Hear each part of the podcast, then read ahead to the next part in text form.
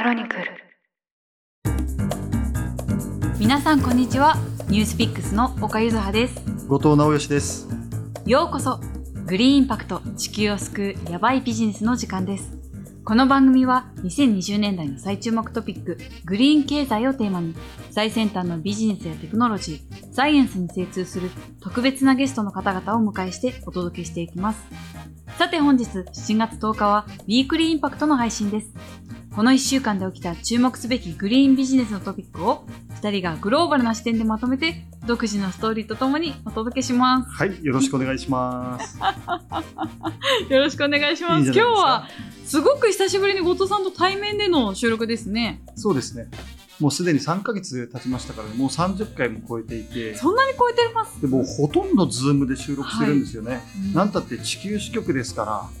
地球の同じポイントにね、やっぱ2人がいるってこと自体が、それって奇跡。いや、ひどい奇跡って言ったのは無駄とか言っていやいや、リソースの無駄ってことなのかなと思って。いえ、なんで今日はいつもよりもちょっとね、熱高めでいきますよ。はい、はい、皆さんよろしくお願いします、はい、それではまずは今週のウィークリーグリーンから行ってみましょうか。はい、はい、今週の注目すべきニュースを5つまとめてお届けします。まず1つ目。暑すぎて夏のリゾート地は寒い場所に？これどういうことですか、後藤さん。これはですね、今夏休みもうすぐやってくるとは浮かれている皆さんに、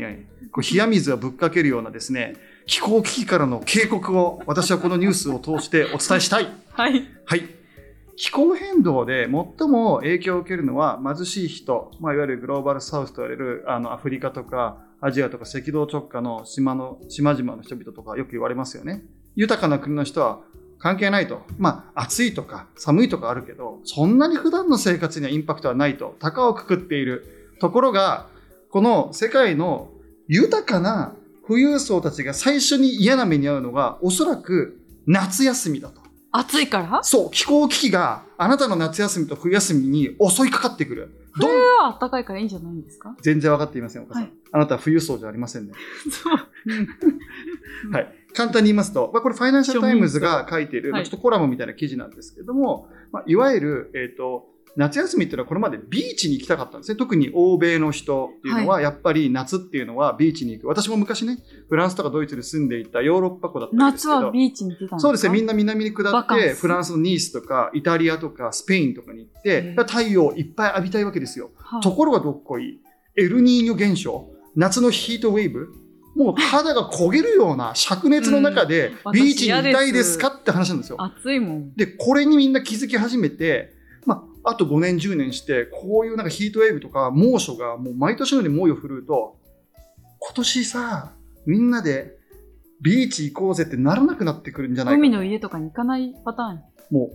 う北欧に帰ろうと、寒いところに逃げようと。あ、でも確かにそうですよね。涼しいところに行った方が。激アツでこんがり焼いて、ね、お肌もダメージもあるしね、疲れるじゃないですか。おじいちゃんおばあちゃんとかは倒れるかもしれません、なのでどんどんおそらく夏休みのリゾート地の目的地が北の方にどんどん移動していくだろうということをここは書いていて、なかなか説得力があると、あとはモルディブとか、海面上昇によってこう土地がどんどん沈んでいる島っていうのはリゾート地と言われながらもどんどんこう浜辺を侵食されてますので、夏休みのヘブンは実は涼しいところにあるというですね、新しいトレンドが来るんじゃないかと書いてあって面白かった。そうするとリゾート地もの商売とかも変わってきますから大変ですね。今本当とんでもないことになりますよね。その今ヨーロッパは夏休みはみんな 60% がビーチ、海の家に向かってバカンスして焼いて、まあアメリカでも焼くのはあんまり肌に良くないですね。そうトレンドです。私の頃はトレンドだったんです。内田有紀さんが真っ黒小麦色だったんです。それは別にいいとして、冬休みもとんでもないことになってる。スキーヤーっているじゃないですか。 40%、はい、世界のスキーの 40% アルプスに向かうんですよ、ヨーロッパの。ほうほう、暖冬です。雪が降りません。スキーできませんよ、噛んでますスキー。なんでアルプスにありながら雪がないんで、こう人工降雪機を使わざるを得なくなってきてると。それ環境に悪そうですね。非常に悪いし、残念ですよね。アルプスの少女のハイジのマッターホルンとかモンブランの上にあるパウダースノー、あれが合成っていう危機になるなんていうのはロマンもへったくれもないということで、スキーというのはむしろもっと危機になるということで、夏も冬も全然富裕層もこの気候危機から逃げられませんので、これを聞いている富裕層の皆様、ぜひ夏休みはちょっとだけ気候危機について考えてくださいというファイナンシャルタイムズからの警告でした。これ1個目です。ありがとうございます。2個目。気候テック投資、マクロの影響を受けてスローダウン。はい、これは何でしょうか。これはですね、ちょっと残念なニュースなんですけれども、気候テックにおける2023年上半期のベンチャー投資が前年比でなんと 40% ダウンしてしまったという。2020年、2021年とガンガンと来ていて、気候テックにすごくお金が集まっていたのが今ここに来てスローダウンしている。なんでかっていうと、まず一つはベンチャー投資全体が冷え込んでいるってことですね。で、二つ目にやっぱり2021年、22年に巨額の資金調達が続いた。バブってましたからね、一周。で、やっぱりノースボルトだとかリビアン、コモンウェルスとかでかい資金調達が続いちゃったので、もうある程度でかいところの勝ち馬はもうほぼほぼ投資し終わったと。で、だから小粒になってきてるんですね、2023年の投資が。だからスローダウンしているっていうのが現状です。で、これからどうなるかっていうと、91、92、93、94ってあるじゃないですか。その中でも93っていうのが毎年例年一番資金調達額が上がる年なんですって。だから2023年の93っていうのがもし回復すれば、そのバブっていた2021年、22年ほどじゃないけど、どうにかうまくいってるねって言えるけれども、もしここ93でも調達額の減少が続くようだったら、本格的にちょっとスローダウンが始まっちゃってるんじゃないの、やばいね、悲しいねっていう風なところで、93の調達額には注目って感じですね。ちなみに、2021年バブルピークの1級の調達額っていうのは、投資額ですね、はい、アメリカのクライメットテックの投資額っていうのは12.1 ビリオンだから、日本円でざっくりと 1.5 兆円ぐらい、3ヶ月で 1.5 兆円ぐらいクライメットテックになったと。すごいな。今年は、ざっくり5ビリオンぐらいですので、7000億円ぐらい、半分以下、ざっくり半分以下になってるってイメージですね。一応ですね、この絶望的なニュースなんで、もうちょっと追加でダメージをリスナーに与えようということで、めちゃめちゃ金が集まってない、今冷え込んでるクライメートテックカテゴリーランキングがですね、はい、シリコンバレーバンクの最新の先週出たレポートにも出てまして、じゃあワースト3教えちゃおうかな。まず一番絶望的なお金が集まらなくなっている分野。じゃじゃん。岡さんの大好きなフードテック。なんでマイナス 52%。いやー。おそらくね、上場したビヨンドとか、代替肉とかね、ああいうところが、全然なんか、浮かないことになっているということで、全然やる気が出ないような状態になっていますと。次は2番目はクライメートフィンテックですね。炭素会計とかソフトウェアの分野、ここがマイナス 50%。 こういう会社最近増えてますよね、日本で。増えてるんで、これは間違いになったのかもしれませんけど、集まっておりません。3つ目が気候変動に関するサプライチェーンマネジメントの分野、マイナス 47%。 なんでここら辺は一番ダメージ受けてるの食なんですか。食ですね、一番ダメで、一番軽症なのはやっぱり EV とかモビリティです。ここにはまだ金がめっちゃ集まっている。なんで対照的に食と車、それこそ電池とかも含むんですかね。そうですね、電池も入ります。ここにはモビリティってとこは全然勢い落ちていない。アメリカとかも政策的にやってますし、ね、で岡さんが好きなフードが、壊滅状態、半分以上投資が落ちているということで、ちょっとなんとか正念場を乗り切りたいという感じなんじゃないでしょうか。ありがとうございます。はい、3つ目、ホンダ脱エンジンで子会社売却へ。はい、これは何でしょう。これはですね、ホンダの主力サプライヤーのヤチヨ工業っていうのをホンダが売却すると発表しました。売り先はですね、インドの自動車部品大手のサンバルダナ・マザーサングループということです。で、この売る八千代工業というのはどういう会社かっていうと、主力商品はガソリン車向けの燃料タンクですね。で、しかも売上の9割がホンダ向け。なるほど。ホンダとの取引関係って70年に及んでいて、創業者の本田宗一郎とも関係が深い老舗なんですけれども、やっぱりホンダはね、2040年までに新車販売の全てを EV 化燃料電池車にするっていう脱エンジン化を進めているので、その動きの一つとして調達先っていうのもちょっとここら辺変えてくるよっていうふうな形で、主力サプライヤーも売却っていう感じでございます。ガソリン車ってもちろん当たり前ですけど、燃料タンクが入ってるわけですよね。ガソリン車の燃料タンク作っている会社からして、全部 EV にするって言われたら悪夢ですよね。いや、悪夢ですよ。どうするんですかね、これ気になりますね。そうなんですよ。だから彼ら八千代工業としても事業を拡大していくためには、だからホンダ以外に販路を拡大するってことでインドの方に行った。でもそれも来年期間とついに行かなきゃいけないわけだから、何かでも長期的には何かしなきゃいけないですよね。ここは樹脂部品とかも強いらしいので、樹脂部品とかをちょっと強めていくっていう話とかもしてたんですけど、いや、燃料タンクが主力だときついですよね。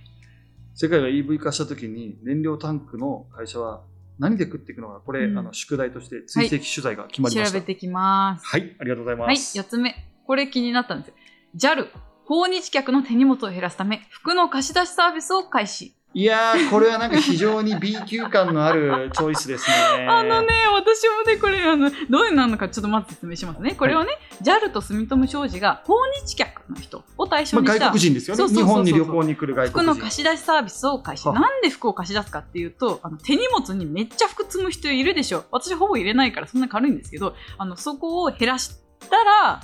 環境への負荷が低くなるんじゃないかっていう仮説ですね。だから飛行機の預け荷物を軽くすることで環境への負荷がどれくらい減るかっていうのを検証したいと。で、これはどんなことができるかっていうと、季節や用途になった医療セットっていうのを選択して、で日本のホテルで借りて返却できるんですって。でこの実証実験自体は2024年8月末まであって、 JAL としてもその手荷物の重量変化がどうなるかっていうのを計測して、で CO2 の排出量の削減効果とかを測るみたいなんです。で、私もこの気になって、だからウェブサイト行ってどんな服が買えれるのかなとか見てて、でもね、私が思った第一印象はね、服の写真の撮り方が悪い。だからなんかね、可愛くないの撮り方が。JAL 聞いてるか。JAL 聞いてるか。ナショナルフラッグシップこの声が届いてるか。つまりね、わかりますよ。ダサい服を着てね、旅行に行きたくないんだよ。俺は旅行は上がりたいんだよ。これさ、売れ残った服とか在庫の服とか古着とかを活用するっていいアイデアなんだけど、でもさ、だから微妙な服ってことでしょ。どうするさ、例えばさ、あなたがアメリカ人で東京に来て明日は浅草に行って、だってさ、インスタとかで可愛い写真撮りたいじゃん。その通り、浅草に行ってなんかその可愛い出店見て、その後焼き鳥に行きたいと思った時に人間ドックの献身の服みたいなの着たらどうします？いや、もうちょっとの可愛い服だったよ。でもね、しかもね、服ってそんなに重くないと思うんですよ、私。この話はね、重要じゃないと判断したんで、そろそろ打ち切りますが、何度も言いますけど、これ ZOZO タウンとかがやったらいいんですよ。この JAL とかね、住友商事がね、服の貸し出しがよくわからないんですよ、こんなものは。はい、確かにね。私はがやればいいのか。全身なんかさ、品のないぐらいのブランド物にするとか、エンタメ性だったらいいですよね。あ、まあ確かにそうそうそう。マリオの服で過ごせるとかさ。あ、それいい。それ楽しいですよ。楽しくないとさ、やんないよ、こんなの。それとか日本のさ、そのコムデギャルソンとか、なんかその日本のブランドの人たちと一斉にやけとかね、かっこいいよね。そうやった。それはさ、富裕層食いつきますよね。そういうことでしょ。それがちょっとよくわからないな、面白い。それはいいアイデアです。マリオの服はやりたいですね。はい、5つ目ディープマインドの元社員 AI を使ってグリーン産業の加速を狙う。これは何ですか？これディープマインドと聞いてピンとこなかったら、はっきり言ってもう一回中学校行き直した方がいいですね。ディープマインドというのは、泣く子も黙る世界最先端の AI カンパニーの一つでございますね。2017年にアルファ語っていうのを作って、人間のね、お父さんが見に行ったやつですね。そう、もう囲碁の神様みたいなやつを AI でボコボコにしちゃって世界を恐怖に陥れたスーパー AI カンパニー、ここの元技術者ですねが、なんとこの AI、 最近だとチャット GPT とか OpenAI とか生成 AI とかもう花盛りですけど、こういった最先端の生成 AI の力を使って地球を守るグリーンなビジネスを作るお手伝いをしようということで新しいスタートアップを作ったと。それは話題です。つまり我々がいつもやってるこのグリーンっていうのと AI っていうのは実は結構相性がいいんです。で、彼らは何をやってるかと言いますと、最先端のこういった生成 AI のモデルを使いますと、例えばチャット GPT だとまるで人間が話してるかのように、後藤さん次こういうな、岡さん次こういうなって話すことを予測して、こうまるで会話をするようにこう言葉を作ってくるんです。言葉を紡ぎ出すのがチャット GPT だとしたら、彼らがやってるのは新しい化学材料の構造物とか、そういった組み合わせとか配合を紡ぎ出す生成 AI を作っています。じゃあその次世代電池の配合を考えてくださいとか。その通りです。次世代電池のとりわけなるべくレアアースとかを使わない材料にするにはどういう組み合わせがいいのかとか、あと今炭素回収って言ってね、空気からいろいろこう二酸化炭素を吸着してこう、ね、地球を温める炭素を、アミンとかじゃなくて、こういうのにしたらいい感じで吸着できるよとか、いろんな化学材料を使って二酸化炭素を吸い込みたい、取り込みたいっていう時に、どういう構造物とか物質を使ったらもっともっと効率よく炭素を吸着できるかとか、もう一個は合成燃料とかですね、いわゆるサフって言われているそのジェット燃料とかでも、いわゆる廃油とか植物から作った燃料とかをどういう構造とか配合にすれば一番効率良い燃料ができるかっていうのを、こういった化学材料の世界を生成 AI で探求してくれるっていうスタートアップ、これオービタルマテリアルズっていうスタートアップを作って、ここがめちゃくちゃ話題になっていますというニュースでした。そうですよね、こういう科学の知識専門家みたいな人を作り出すみたいなもんですもんね。いいな、面白いな。とても面白いし、人間が一個一個こう次の電池、次の炭素回収とかをこう試行錯誤するよりも AI でブワーッと塗りつぶすようにやっていくと、まあそれはね、特にもういいんじゃないかと、ね、科学の構造とかってもめちゃくちゃ相性良さそうですよね。まあ、創業者はディープマインドで、アルファフォールド、創薬のための AI を作ってた人で、創薬とか医療の世界と、化学材料というのは、似たものがあって、 そこで自分は今度グリーンで勝負するということで、注目の AI カンパニーからグリーンに参入と。取材したいですね。素晴らしいと思います、ね、面白い。いいニュースをありがとうございました。いえいえ、とんでもありません。はい、それでは今週のウィークリーグリーンでした。続いてグリーントピックに行きましょうか。はい、後藤さん、今週は何ですか？今週はですね、みんなが散々バカにしてきたあの物体、それはみかんを剥いた時にみかんの実の周りにプラプラぶら下がるあの白い筋あれ食べます？後藤さん、いやもうあれね、もう俺性格的に無理で、あれでも食物繊維だよ、お腹にいいんですよ。あれ食べるとなんかね、盲腸になるとかね、それガセネタを昔信じて、ね、なるの？ならないと思いますよ。ガセネタを信じて必死で取った記憶があります。あの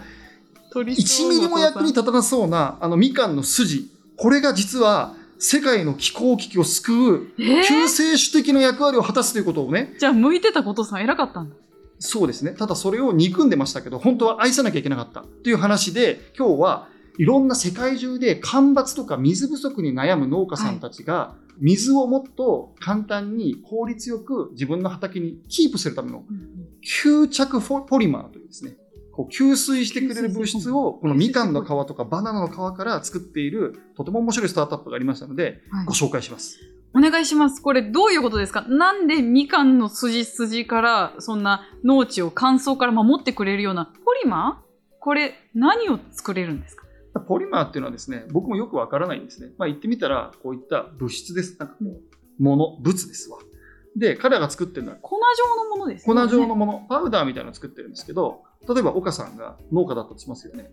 トマト農家だったとしますと、畑ありますよね、雨が降りますよね、水が足りないと困りますよね、カピカピになっちゃうんですね。困りますよね。水っていつも心配事じゃないですか。はい、心配です。もっと水が足りなかったらもっとまかなきゃいけないですよ、水を。はい、そうです。で、肥料っていうのも実は水と一緒に吸われていくので、水がうまく土にこう吸着されないと肥料も一緒に流れていく。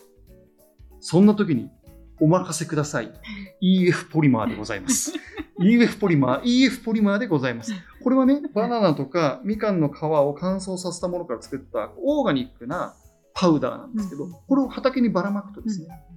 めちゃくちゃな量を水を吸い込んで離さない、つまり水をタップタップに含んだ土とかを作るお手伝いをしてくれるんですよ。そうすると、例えば最近いろんなところで干ばつって起きてますけれども、水不足でもちゃんとそこで水を保持してくれるからやっていける、そういうことですか？これは彼らの、この資料によるので、まだいろいろ異なった数じゃないかもしれませんが、例えばすごく水を吸ってくれるパウダーを畑に土に混ぜておくことで、必要な水の量が 40% もカットできるんですね。結構減りますね。すごい減るんですよ。めちゃくちゃでかいですからね。農業って世界中の人間が使っている水の使用量の 70% を占めている。7割か。もう農業ってもう水問題の根源なんですよ。もう水、何がなら水。だからマクドナルドのフライドポテト、あのポテトも間ほで水を使いまくっている大問題になっていると。カリフォルニアのアーモンドも水がねえと、水どうすんだって話になってますと。確かにコットンとかもすごく水使うとか言いますよね。めちゃめちゃ水を使うんです。で、水が命なんですよね、この農業ってのは。で、この水を、40% カットできるというのは、とんでもなく水を節水できるって話なんですよ。しかも水だけじゃないんでしたっけ？どこのマシンですか？なんか通信販売のなんか愛の手を打つ人みたいになってきましたよ。しかも水だけじゃないんですよねって、自然に入れ込んできて、私たちこれ広告じゃないですからね。水だけじゃないんです。肥料もですね、20% カットできると。今肥料値上がりしてますからね。なぜそう、今農家の皆さん高止まりしている肥料にお困りでしょうと。なんとこの肥料も 20% カットできる。それだけじゃないんです。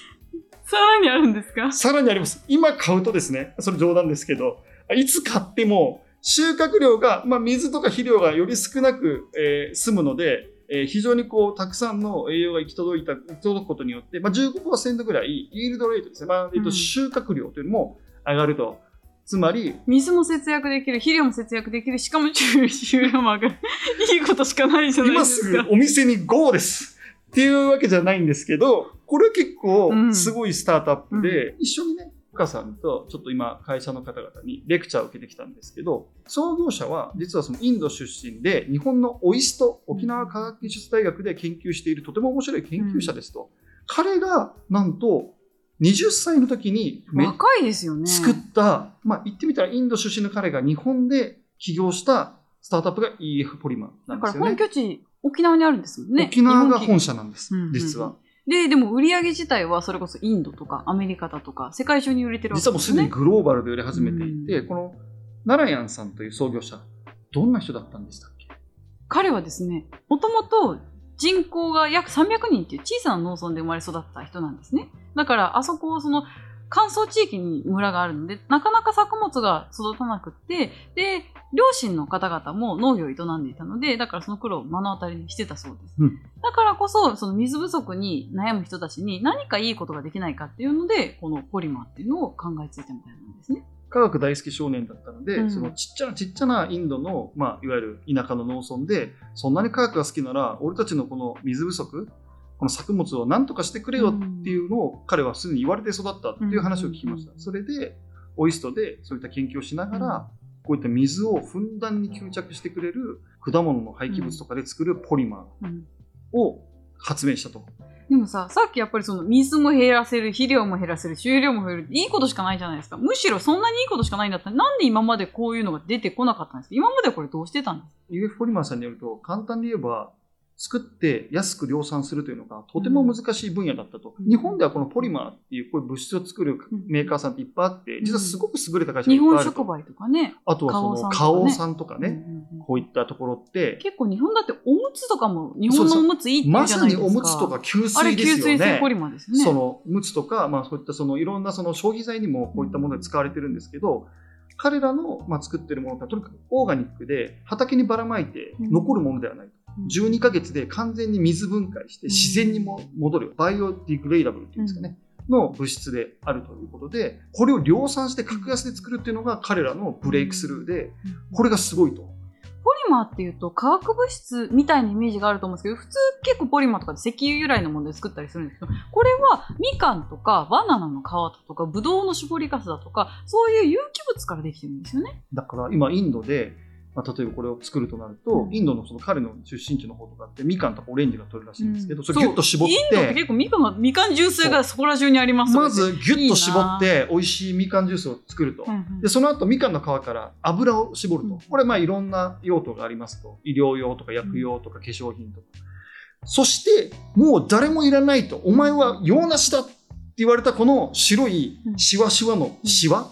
ここに実はこのポリマーの原料が眠っていたということで、3回美味しいわけですよ。捨てるものから作るわけですから。でこれいろんなバナナとか他の果物でも作れるらしくて、地域によって排出される果物とかの種類によって、いろんな廃棄物をもとにこのすごい吸水性ポリマーを作っていけるということで、彼らはグローバルにどんどん展開していくってことを今志している会社です。そうですね。化学ポリマーだとその土壌汚染しちゃったりとかっていうのがあるけれど、これはその1年で生分解されるってことで、そういった意味でもなかなか興味深いですね。もちろん我々そんなうまい話あるんですかと当然彼らに聞いていて、一つポイントだって言っていたのは、まだその一番いい巻き方をどうすればいいかっていうのが、農家によってそれぞれいろんなノウハウとかいろんな農作器具とか工作機があってまだ定まってないと。土をひっくり返しながら巻くのがいいのか、空からばらまくのがいいのか、ちっちゃく手で巻いていくのがいいのか、その一番いい巻き方とか、その土への入れ方とか、そういったものを今だからカリフォルニア大学のデイビス校、農業で有名ですけど、UC デイビスとか他の大学と一緒になって研究して、最もいいこのポリマーの巻き方っていうのをちなみに研究していると。もちろんビル・メリンダ・ゲイツ財団もすごくこれ応援している会社で、彼らの農場にわざわざインドに視察に来たって言ってましたから、こういった気候変動に問題の、まあ、非常に関心の高いゲイツ夫婦もかつて彼らに会いに行き、農地を視察したぐらい今注目のスタートアップだという話でした。あとはその農家の人が使ってくれるかどうかっていうのもすごくポイントなんじゃないかなというふうに思ってます。やっぱりお話ししていたのがポリマーっていう言葉だけでなんとなくそのアレルギー反応があってやりたくないよっていうような農家さんとかもいるし、あるいはそのやっぱり肥料を減らしてもいいよとか水減らしてもいいよって言っても不安じゃないですか、農家の人たちも。だからなかなかその新しいのを取り入れるのって彼らにとってはリスクだから、どうやって彼らを説得していくかっていうのは難しいし、やっぱり見せていくしかないんじゃないかなっていうのはありますね。やっぱり巻いてこれで収量上がるよとか目の前で見せてればある程度納得して広まっていくともあるかもしれない、ね、だからもうすごくアメリカにもよく言ってて、ネブラスカ州って言ったらね、とか、カリフォルニアとか、まあ、本当に水がなくて困ってる農業地帯ってめちゃめちゃあるわけですよね。こういったところにこのポリマーをたくさん売って土に変えるポリマーで、まあ、水を 40% カット、つまり 40% 水が少ない形でも十分に農作物を育てられるということなので、これから干ばつとか異常気象とか水不足ともっとでかいテーマになると思うんですけど、そこと戦う面白いスタートアップが、まあ、インドと沖縄の掛け算の中から生まれてきているということで、我々とても面白くお話を伺いました。ね、あとヨーロッパとかも次見てるって言ってましたね。ヨーロッパ、特にフランスとかはこの前干ばつもあったりしたので、であと環境的にリーダーだから、あそこでみんな取り入れたら周りの人たちもいややるってなるかもしれないっていうので、なので皆さんもみかんの皮、バナナの皮を、まあ、その見下さないで、はい、地球を救うですね、実はすごいポテンシャルを秘めたバイオテクノロジーの原料になっているということで感謝を込めながら、私もなんかじゃあお家でみかんの皮だけ剥いて作ろうかな。あ、じゃあ俺あげるよそれ。ありがとうございます。ありがとうございました。以上、今週のウィークリーグリーンでした。はい、グリーンインパクト、ここまでお聞きくださいましてありがとうございました。番組への感想はハッシュタググリーンインパクト、すべてアルファベットでツイートいただければ嬉しいです。この番組は毎週2回配信されます。それでは次回もどうぞよろしくお願いします。皆さんありがとうございました。ありがとうございました。